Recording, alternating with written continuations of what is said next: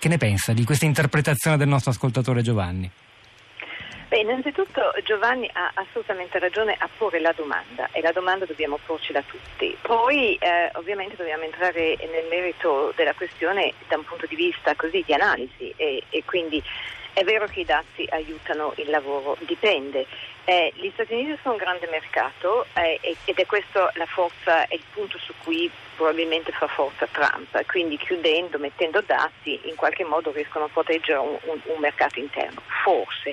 Anche qui ci sono molti dubbi che riescono a farci. Il problema fondamentale è che oggi noi viviamo in un mondo integrato, è un mondo di quelle che chiamiamo catene del valore. Non esiste un prodotto americano che sia puramente americano. Pensiamo ai prodotti dell'Apple, pensiamo a un iPad, un tablet.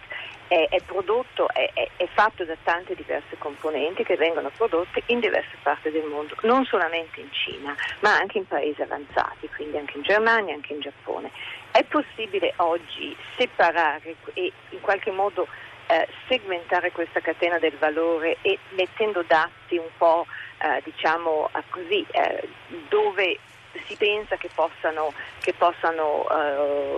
dare dei benefici senza danneggiare altre parti di questa catena del valore e senza avere degli effetti in qualche modo perversi. Questa è la mia prima domanda, quindi proteggendo, non credo che si riesca poi a proteggere il lavoro così bene. Il secondo problema è l'impatto che abbiamo sui prezzi al consumo, perché poi inevitabilmente i dazi aumentano i prezzi, e quindi chi ci guadagna da un punto di vista forse in termini di posti di lavoro, e dico forse, sicuramente abbiamo un impatto di prezzi più alti a livello di consumo e di consumatori. Quanto all'interconnessione dell'economia e la catena del valore che attraversa i confini nazionali, se ne fa beffa ormai in questo scenario globale. Segnalo che in risposta a questa vera e propria guerra commerciale dichiarata, poi chissà se daranno fede gli americani a queste minacce, anche nei confronti dell'Europa e non solo della Cina. La Cina è il primo target, sempre il segretario del commercio ha detto ancora il nostro deficit commerciale, che ammonta complessivamente a 500 miliardi di dollari l'anno, non è lì a caso. Dobbiamo alzare i bastioni soprattutto nei confronti della Cina, ma anche nei confronti dell'Europa. C'è una guerra che in realtà risale anche a un contenzioso piuttosto antico ormai tra Europa e Stati Uniti, che riguarda l'importazione in Europa di carne bovina statunitense ricca di ormoni, contro la quale c'è un divieto americano.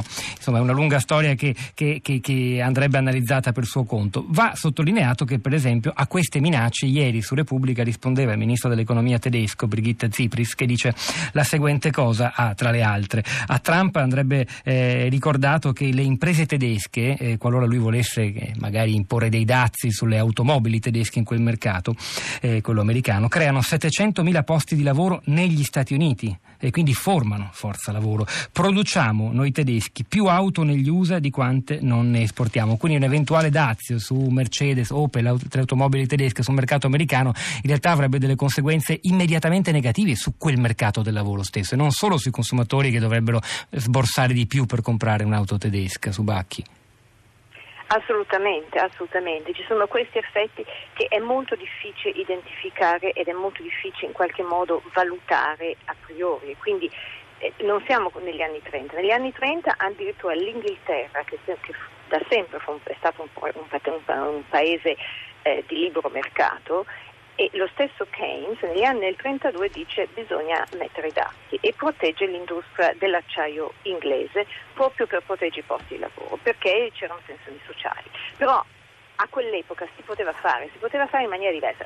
I risultati non sono stati positivi, perché abbiamo avuto 10 anni, abbiamo avuto un decennio di protezionismo, abbiamo avuto le guerre commerciali, a cui è seguito poi un conflitto bellico, e quindi ci sono delle conseguenze anche geopolitiche molto importanti.